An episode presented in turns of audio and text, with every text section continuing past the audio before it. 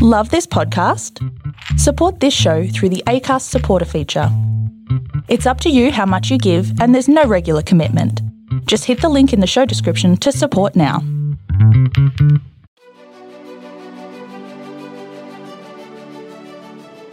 Hey, this is John Lee Dumas of EO Fire and welcome to Master Leadership. Great leaders ask great questions and this podcast takes you on a journey to master leadership with questions that matter to leaders who matter with your host, Lily Sinabria. Hi, this is Lily and today we have the pleasure of having Revis L. Gertman with us. Now, Revis is a proven educational and business leader. He demonstrated tremendous leadership skills and dedication during his eight year tenure as principal of Eufaula Elementary School. Mr. Gertman's prowess as an instructional leader is well known throughout the region and around the state. He is respected for his inquisitive mind and his ability to challenge the status quo with thought provoking questions and ideas. Revis's skills were developed and tested early on at EES. In his first year as principal, the school district went through a comprehensive reconfiguration process combining students and faculty members from multiple schools. This rigorous process helped him understand the importance of trust, communication, and relationship building. Mr. G, as he is affectionately called, along with critical members of his leadership team, completely redefined the culture and climate of EES. He did so by building strong and trusting relationships throughout the school and community. He communicated openly, honestly, and often with all stakeholders to develop a collective vision for the school. Now, in his second year as an executive vice president of the Liberty Learning Foundation, Revis's leadership skills have soared to even greater heights. His role has allowed him to grow as a leader by learning new skills, building new relationships, and developing meaningful connections with school leaders and stakeholders from around the state and beyond. At his core, Revis is a visionary and true believer in the power of influence yielded by servant leadership. His faith in God and his family are most important to him. So, welcome, Revis Gertman. How are you? I am great, Lily. Wonderful to talk to you today. Same here. We are so happy to have you on our podcast. And as you know, this podcast takes us on a journey to master leadership.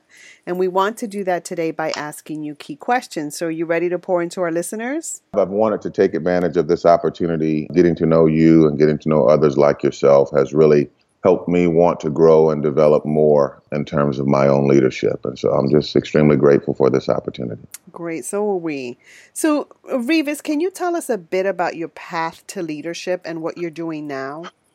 My path to leadership is probably unorthodox a little bit. I don't know that I set out to be a leader. I grew up as the youngest of four, and so I was always taking direction. You know, Were I was they always all sisters? I had two sisters and a brother. Okay. So I was always taking direction. Not well always, Mm-hmm. but that was kind of my mantra. Mhm. And as I began to grow and to develop, I was fortunate enough to be around some really great leaders, some really great people in our community. Mhm. And even as I was beginning to contemplate a career choice, I wasn't always sure in terms of what I wanted to do or what who I wanted to be when I grew up. Mm-hmm. But I noticed that there were certain people in my life, teachers, coaches, counselors, that had really done things for me. And I said, I want to do that for someone else. Mm-hmm. I want to be able to give that experience to someone else, help someone to develop their full potential. And that's really what I set out to do. And that led me into education, into teaching, into coaching.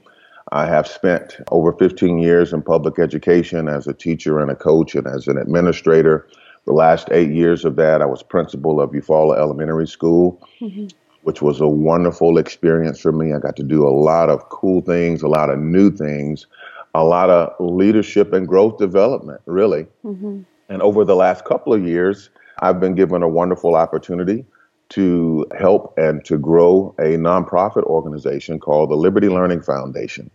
And we provide civics education, character education to elementary and middle school age students all over the state of Alabama. We talk to children about the importance of having pride in themselves, pride in their communities, ultimately pride uh, for our country. And we teach them about the things that have made our country great in the past. And we're trying to still pass on those lessons to children now in this day and age.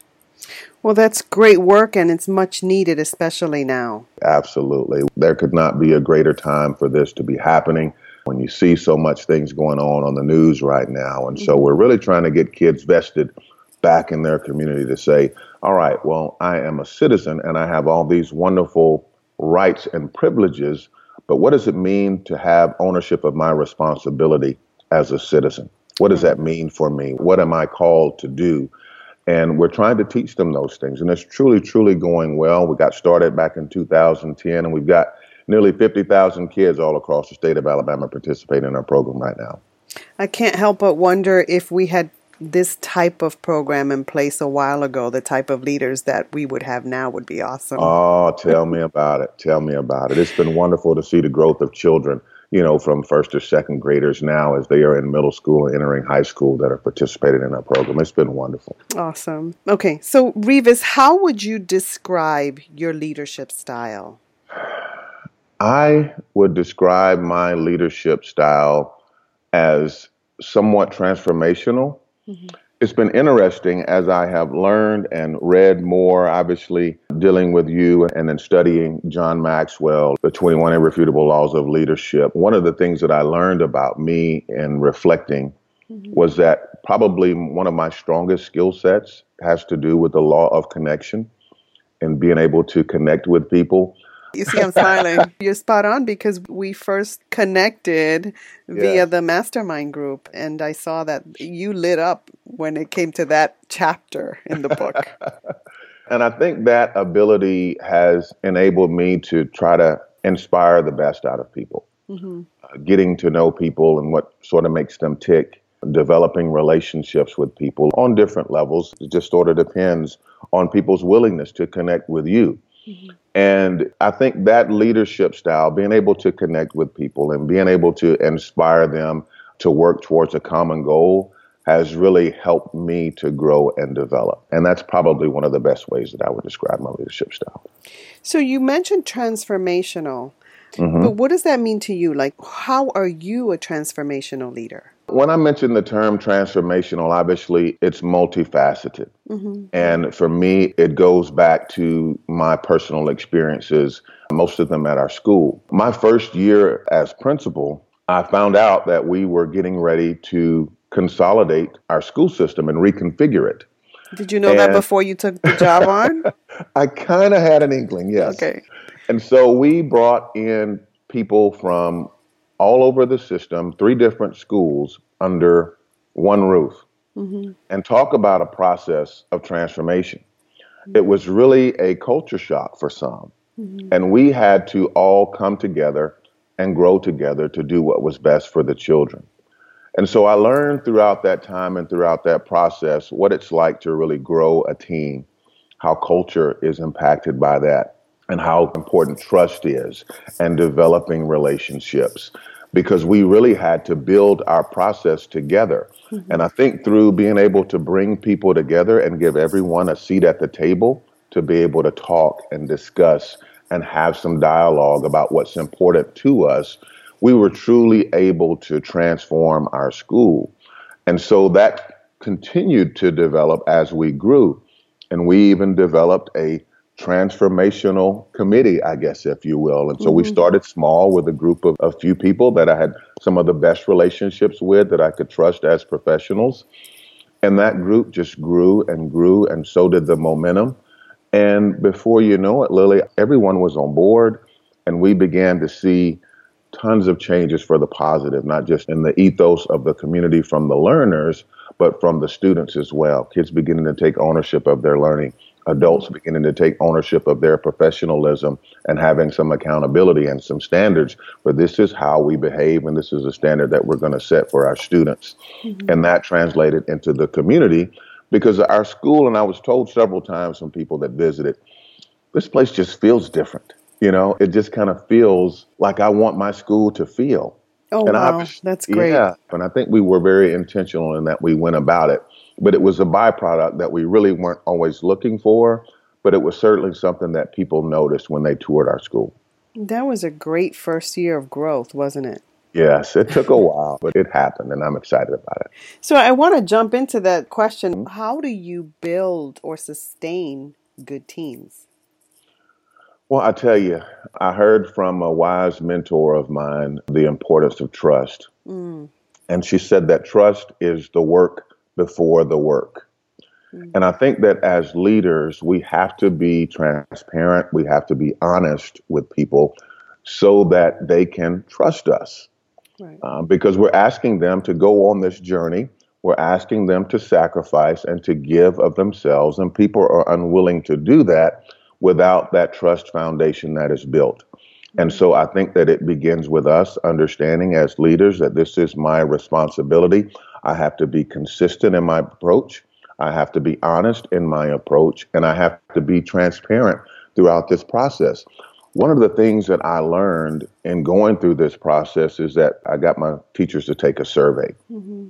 And it was really asking them what they thought of me. Mm-hmm. And so I had to sort of come off of my high horse a little bit and say, okay, you know, and I've learned this about perception. You know, perception may not always be true, but it is certainly always real.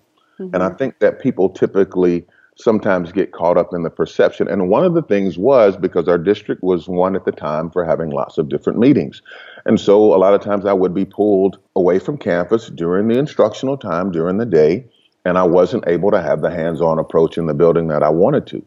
Mm-hmm. And so sometimes teachers perceive that as me not being interested in what they were doing or not being present. Right. And I wasn't one to go to the teachers and say, well, hey, look at my list of things that I have to do so that I can explain uh, what my role and my responsibility is. But through that survey, I understood that some of them perhaps wanted to know that. Mm-hmm. So that they could then say, okay, well, now I understand a little bit about what he's having to do on a day to day basis we were able to grow from our superintendent, and then we began to understand that principals need to be in the building, principals need to be in the classrooms, they need to be in the hallway. Again, I use the word present. They need to be present. They are many times the biggest shape and influence of that school. And so going through that process of developing trust and transparency was huge. But as I mentioned earlier, I tried to start with a small group we had three teachers originally that began this process with me. Mm-hmm. That quickly grew to 5 mm-hmm. And then we began to have meetings. And it wasn't like we were being secretive, but people began to say, well, what is this? And who, what is going on? Why are they meeting? Why are they talking? And that sort of began a recruitment process. Other teachers started recruiting other teachers into this whole new idea of transformation at our elementary school and all of a sudden, like I said, the momentum just began to build and to build upon itself. And before long, the culture and the accountability was so high within the group that it wasn't always being led by Revis. There were teacher leaders that were developed throughout that process, and they began to hold each other accountable to that very high standard mm-hmm. of professionalism and of character. And this is how we're going to behave. This is the way that we're going to teach. And there was a lot of unity that was developed in that process as well. Well, Revis, that speaks to how you empower those around you, which speaks to your leadership. I have a big smile on my face because I'm very no inspired by your story. So, can you tell us which quote or quotes about leadership speak to you and why? Wow. There's a quote, I think it's from John Adams, that talks about if by your example you inspire people to do better, to want more, and to become more, then you are a leader. Mm. And I certainly believe that. But to me, there is an opposite end of that spectrum because you can also inspire people to want to do less and to want to not have that example. And I think you're just as much as a leader by doing the opposite. And so, in listening to that quote and understand what both ends of that spectrum means, it helps me to better understand my influence as a leader. And, and we responsibility, know right? Absolutely, because we're either leading people the wrong way or the right way. Mm-hmm. And for me, that's very, very introspective and very powerful, and it makes me want to examine what I'm doing on a day to day basis. Wonderful. That's one of the most meaningful quotes to me. It is pretty powerful. Yes. Now, Revis, what type of leader are you inspired by and why? I am inspired by a leader that trusts me. Mm, why? Because when I am trusted, I am probably the freest to be who I am just naturally mm-hmm. without having to have my guard up and wondering okay, is there some ulterior motive behind the scenes from this person? I'm inspired by leaders that ask good questions, uh, that require me to think and think constantly about what I'm doing and why it is that I am doing it. But most of all, I am inspired by leaders that trust and empower me. It's kind of, I guess, similar to what I want to be. You mm-hmm. know, I try to be the leader that I want to be and it's been those type of leaders that have inspired me to be my very, very best. When I think about me when I have been at my best, it has been because I've been around people on a team where there was a lot of trust. It doesn't mean that we always had to agree right. about what was the best process, but it meant that we were free to express our opinions. And at the end of the day, we would be shoulder and shoulder when we walked out of the room, mm-hmm. and it wasn't going to be fingers pointed at anyone. And mm-hmm. so when there's that type of trust that's there, I think I'm at my best. You know, I love that. That speaks to me, trust being mm-hmm. the foundation of leadership because you blossom and I see, you know, the freedom that you're talking about also means that you can take risks right? Right. Yes. And yes, you can gain exactly. a lot and you can make mistakes and that's so powerful. And also you're setting an example for the students that are around you. Um, when mm-hmm. you're a mm-hmm. risk taker, when you're someone who is free, that shows them that they can be the same and they can do the same. And that's really powerful. I love that. It is. It almost makes me want to ask you a question. Okay. well, you know, when you think about it, Mm-hmm. We know this and we understand this, but I think there are lots of leaders that struggle with this idea of trust and transparency. Right. Who feel like maybe if I am completely vulnerable, then my weaknesses will be exposed and therefore I won't be able to lead as I should. And I just wonder why so many people struggle with that concept or idea, if that's something that you agree with. I do agree that a lot of people struggle with that. And I think what's difficult can be influenced by issues in their past that bring up fears. And you know, being vulnerable is not an easy thing. And then you have what Brene Brown calls vulnerability hangover.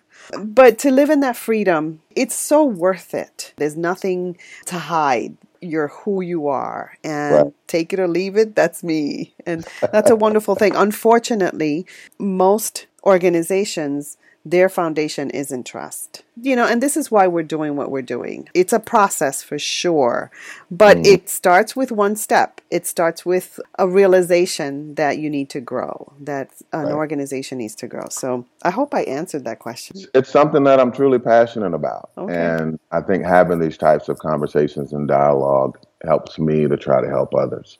What I know about you is that you're very curious in that learning mode. And I love that about you. So, Revis, what's the best advice you've ever received? Wow. The best advice I've ever received was to be me. I was coming into a new job and a new opportunity, and quite honestly, there were other people that were brought in at a similar time. Mm-hmm. And a lot of these people had different experiences from me. They were published authors and things of that nature, things that I wanted to be, mm-hmm. hoping to be, or aspiring to be. But there were unique things about me that made me an attractive candidate for the position. But I said, I want to do that. I want to be like that person. Mm-hmm. And I sat in a conference one day and I listened to one of the presenters talk about the importance of being who you are. What's interesting, Lily, is probably the best jobs career wise that I've had, I've never had to interview for. Mm. Somewhere along the way, somebody saw me being me and said, That's the guy I want for this job. And I think that when we are true to ourselves, then we don't have to worry about being phony mm-hmm. or having to pretend for someone else. Because if you are true to yourself, then the right people will be attracted to your original self, and you don't have to worry about that. And so for me, that was very comforting to know that all I had to do was to be me. I'll tell you one quick story. We were at a meeting one time, and I was told by one of my coworkers before the meeting, "Hey, why don't you go and say something inspiring to us? You know, give us something inspiring. We need that charge." On the spot. Oh, right. I'm like, I don't know how to do that. What do you mean? And so I spent about 20 minutes prior to the meeting Googling something, trying to figure out this trick. What could I do? This gimmick that could be inspiring. And of course, I couldn't think of anything when one of my other partners and colleagues had this wonderful story that he told, you know, or a great little question that he asked. And I was going, man, why can't I think of that? Well, by the end of the meeting, I simply told a relatable story about an experience that I had. And when the meeting was over, they said, Thank you, Revis. You gave us exactly what we needed. We needed that inspiration. I said, Okay, well, if that's what you meant, then that was just me being me. I wasn't trying to pretend to be something that I wasn't. And I think if people will truly believe that, because we all are given gifts, no one person is the same as another person. And I think it's our uniqueness that makes us who we are. I love that because it also says that you are enough. Yes. That Perfect. is pretty powerful. Yes. All right. So, Revis, can you tell us about a challenge that you've experienced and how it has shaped your life? All of our lives are full of challenges, aren't they? I guess in some way or another. And we have to make up our minds not to have a victim mindset, to really be that of an overcomer. From a professional standpoint, and this is interesting since we've talked about trust so much. Right. I think one of the hardest things to do is to deal with people that are not trustworthy, mm-hmm. you know, mm-hmm. particularly when you're in a work environment. But one of the things that I've learned is people sometimes that aren't trustworthy can still be trusted because most individuals sometimes at the core i think don't want to do anything to self-sabotage themselves mm-hmm. so in a sense what i mean by that is sometimes we can be trusted to do what's in our own best interest mm-hmm. and you have to find ways to make sure that the interests are aligned so that you can get the best out of different people in certain circumstances. Now, of course, you want to grow and develop individuals to be the best that you can be and to become trustworthy. But that has been a struggle for me in my career is dealing with people that I felt like I could not trust. And so I've learned to try to figure out ways to say, okay, well, I know what they want and where they want to go ultimately.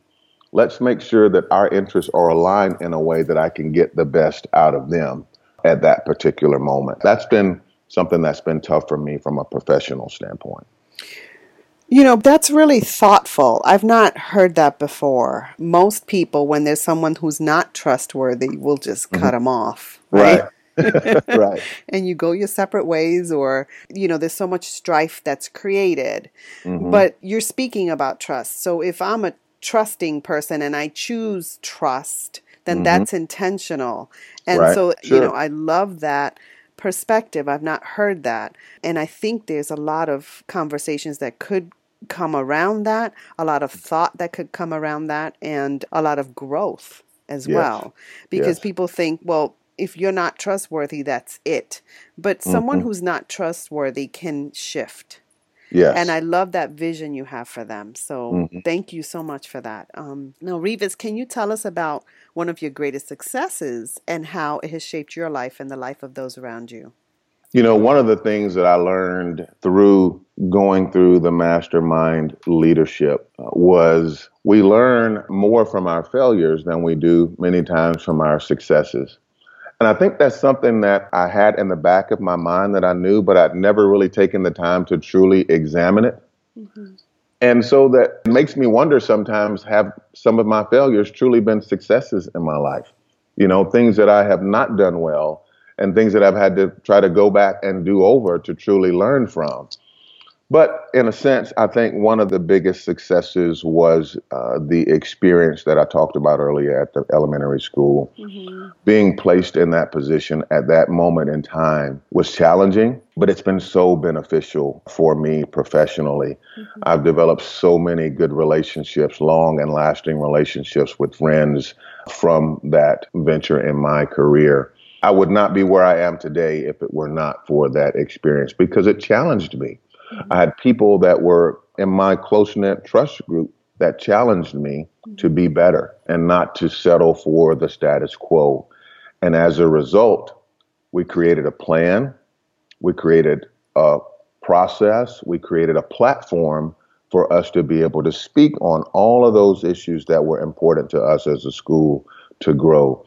And that's been one of my biggest successes, the learning that mm-hmm. occurred for me throughout that process. You know, I love that because mm-hmm. people assume, oh, mm-hmm. you can learn from your experiences. And Maxwell says, no, it's not the experiences that teach you, it's reflecting on the experiences where you can grow, right? Because how many of us have gone through the same thing over and over and over again? And it's not until we kind of pull back or have someone speak into our lives or ask the questions and examine, then there's a possibility of growth. So I love mm-hmm. that. Now, what would you tell a new leader who's discouraged about their working climate or culture?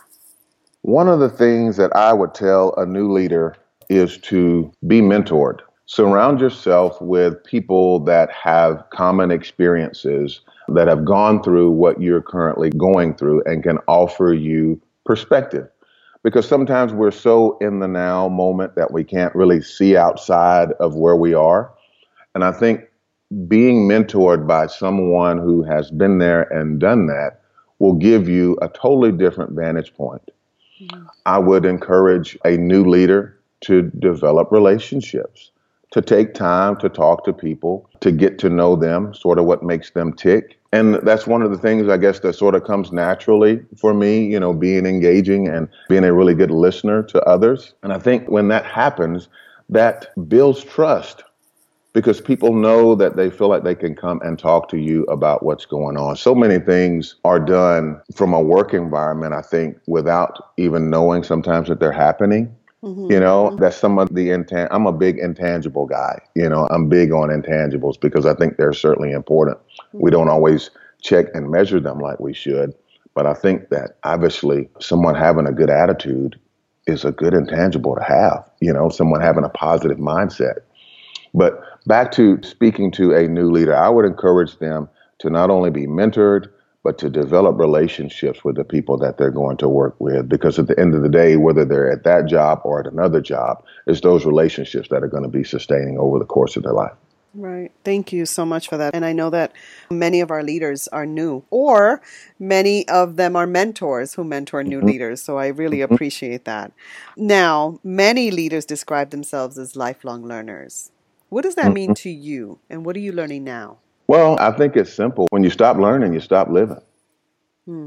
You know, I think that's probably the simplest way to say it. For me, I think we have to always be learning. And as you just mentioned, one of the quotes that we read from going through John Maxwell's leadership training was to understand that, look, it's not just the experiences, but it's reflecting upon those experiences as really being intentional to say, how did that happen?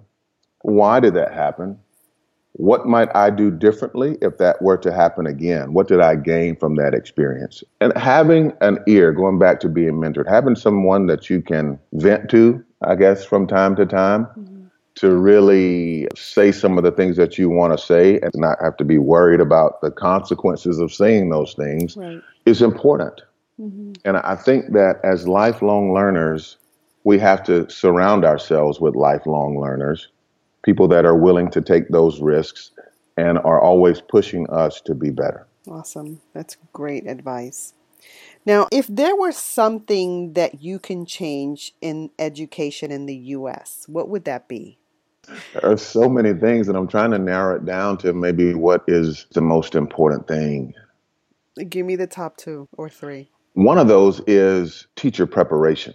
Mm. When you study other countries, Finland, Australia, for example, parts of Asia, mm-hmm. and you compare America's teacher training, for example, the internship, if you will, mm-hmm. that in some places lasts a month and a half to three months, to places where teachers are forced to do their internship, their professional practice for a year. Like a residency. Yes. Mm-hmm. That to me is a game changer. I know lots of people that went to school to be teachers that did not learn how to teach. They learned processes and they learned procedures, but they did not learn the day to day things of how to be an effective teacher from a pedagogy standpoint. You're absolutely right. And I think that going through a longer professional practice period would allow for some of that to take place. Mm-hmm. And it would allow for the college professors to then weed out people perhaps that aren't necessarily ready for this journey. Maybe not at that moment. I think that's a huge thing to me, in my opinion. Mm-hmm. But I also think that in a lot of ways we go about it the wrong way. And what I mean by that is I think we need to be trying to educate the heart as well as the head, so to speak. So, teaching students how to be good learners, to love to learn. Yeah, and I think we need to develop those early on in children mm-hmm. so that they are the learners. We know that we learn best not just by listening to others, but by teaching others. Mm-hmm. And the more opportunities that we can give children to understand that process of metacognition that's all involved, then the better learners they are going to be because we have made it to where we are not just because we sat in a classroom for 60 minutes. Right. You know, in a lot of instances, learn more outside of the classroom than we did in. Why? Because we were motivated to want to learn. Right. And I think children have to be sort of trained to do that in many instances. I think, lastly, we've got to give kids, and I'm speaking particularly about children because I was asked this question yesterday mm-hmm. about how can we change things in terms of dealing with children from poverty. I think that we've got to find a way to give children experiences, key mm-hmm. And meaningful experiences. One of my lifelong mottos is if you can see it, you can be it. And. I think if we give children an opportunity to see what life is outside of their comfort zone, then they will then begin to dream and envision success in a totally different way. Mm-hmm. Many times children are having to climb over people just to get out of their homes and having to, to fight to get back in. And so many times they're focused on living, right. not learning. And as a teacher, we have to be empathetic to children that come from these types of backgrounds where living is priority, not learning and we have to be able to try to relate to them. I've always said that teaching is about relatability, and you've got to be able to relate the knowledge that you're trying to impart mm-hmm. to someone in a way that they can understand it on their level. But those are, you know, two or three things that I think are important to me. Great. Thank you so much for that. I know that was an unexpected question. Still, you did great. Um, now, Revis, what have you read that our listeners should read and why? One of the best books that I picked up lately is Unmistakable Impact by Jim Knight. It was a game changer for me. Choice, voice, and dialogue. Wow. When mm. I think about those three things and how Jim speaks to those three things in the book were certainly paramount to me. There's another book that's called The Dash, and it refers to making a difference in your life. I don't know if you've heard of this before. It's by Linda Ellis and a guy by the name of Mac Anderson. When you look at someone's headstone when they're buried, there's the year that they were born and the year that they died, and then there's a dash. And what the book speaks to is the importance of life happens during the dash. And so, what are we doing during the course of our life to impact others? it resonates with me so much because it reminds me of so many of the things that I learned about reading the 21 Irrefutable Laws of Leadership. It goes back to influence. Mm-hmm. How are you influencing others? Even having a life sentence. You know, what do you want your life to be about? How do you want to be remembered? And so it's taken me on a journey of reflection and certainly introspective in nature because it's made me really ask myself those hard questions. Mm-hmm. You know, what am I doing on a day to day basis to impact the lives of others? Those two books right now to me are at the forefront of my list. And Revis, you're already thinking about your legacy. Yes. And you're never too young to think about your legacy. Right.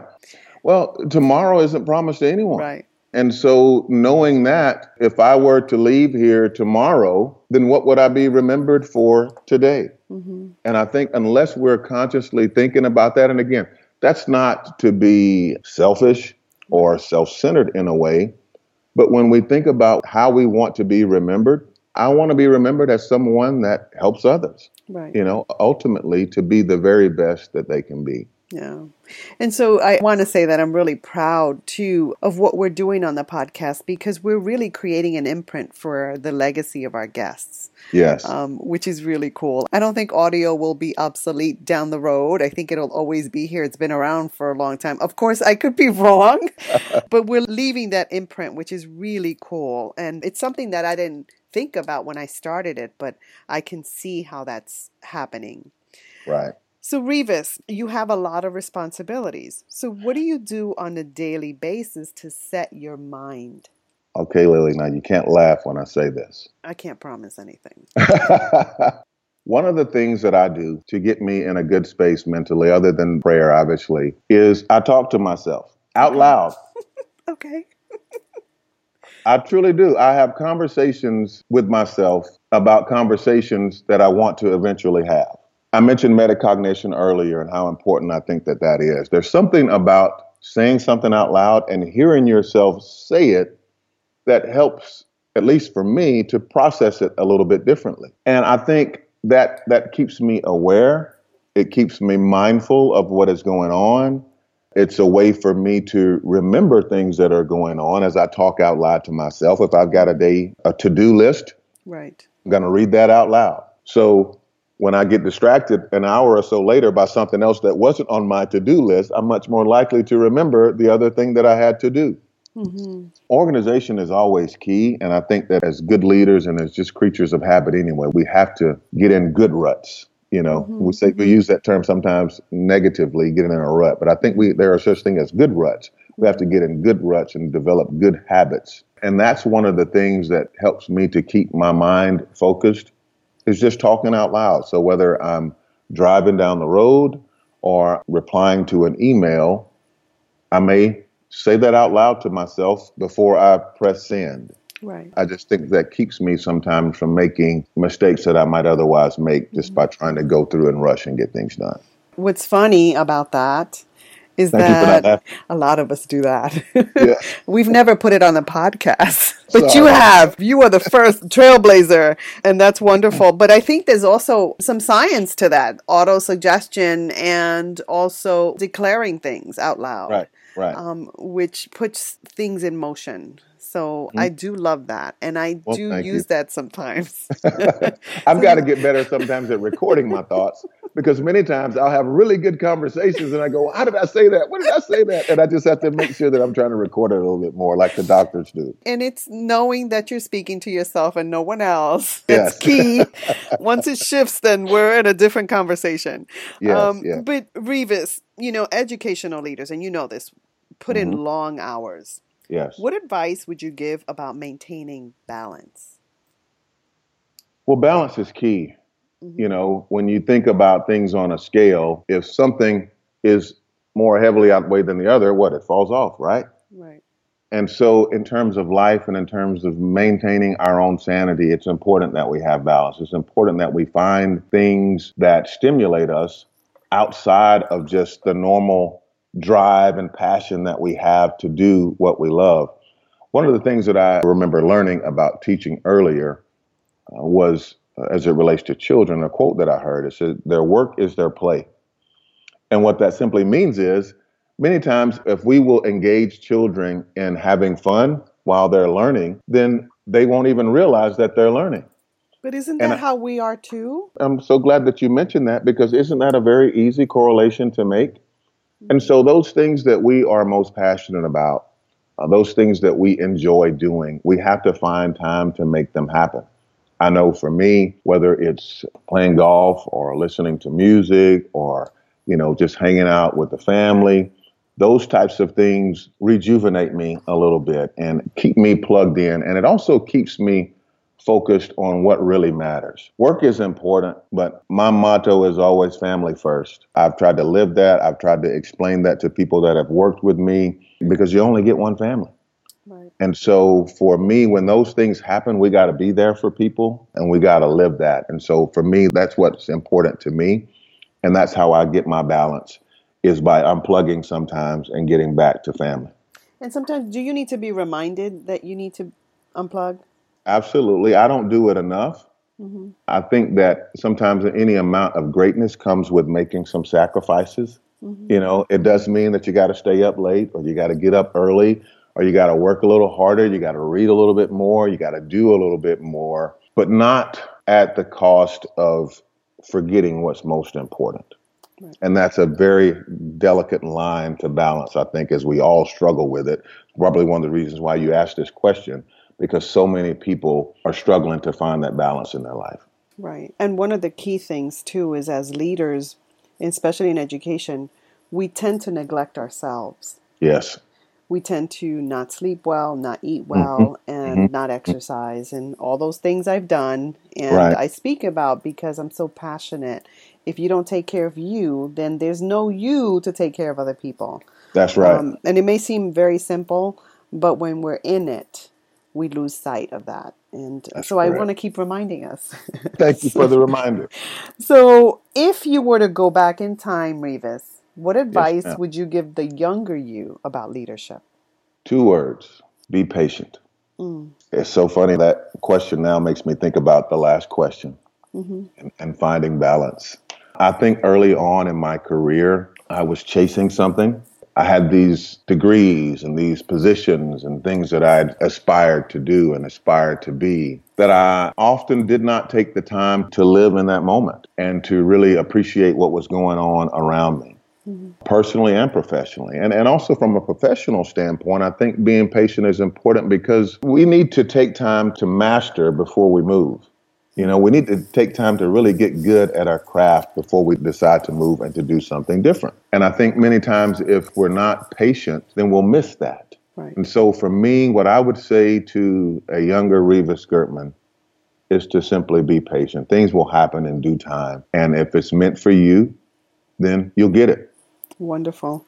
Um, being patient, I think that speaks to a lot of us because we oftentimes don't like the process.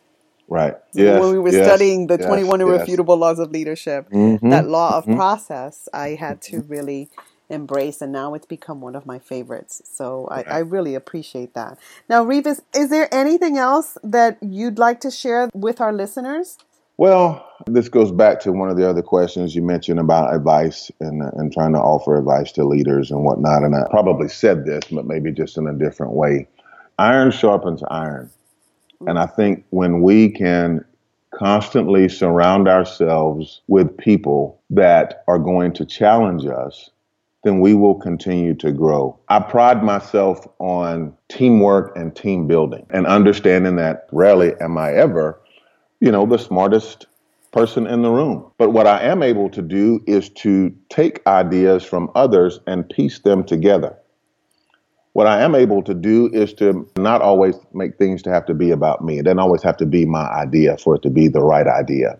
Mm-hmm. And I think that if we can constantly in our personal life and in our professional life surround ourselves with experts, if you will. I've got a, a closet of experts and people that I call when I'm in crisis mode or if I just need some simple advice. Right.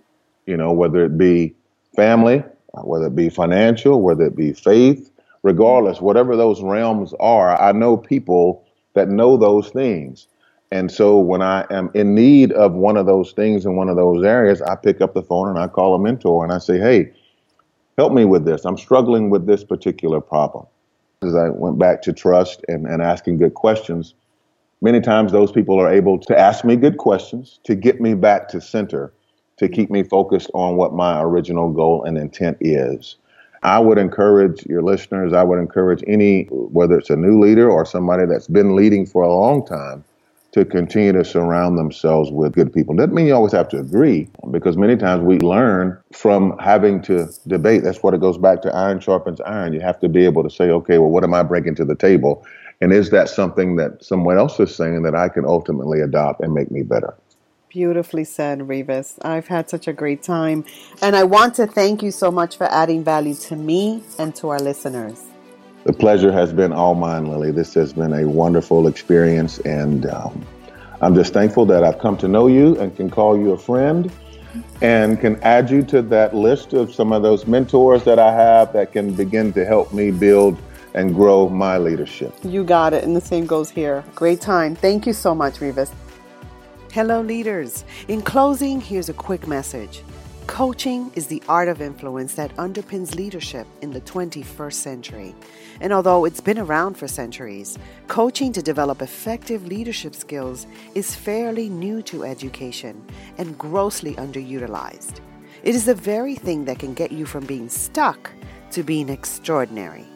So go to masterleadership.org and sign up to get a free coaching session. Until next time, continue to ignite that leader in you.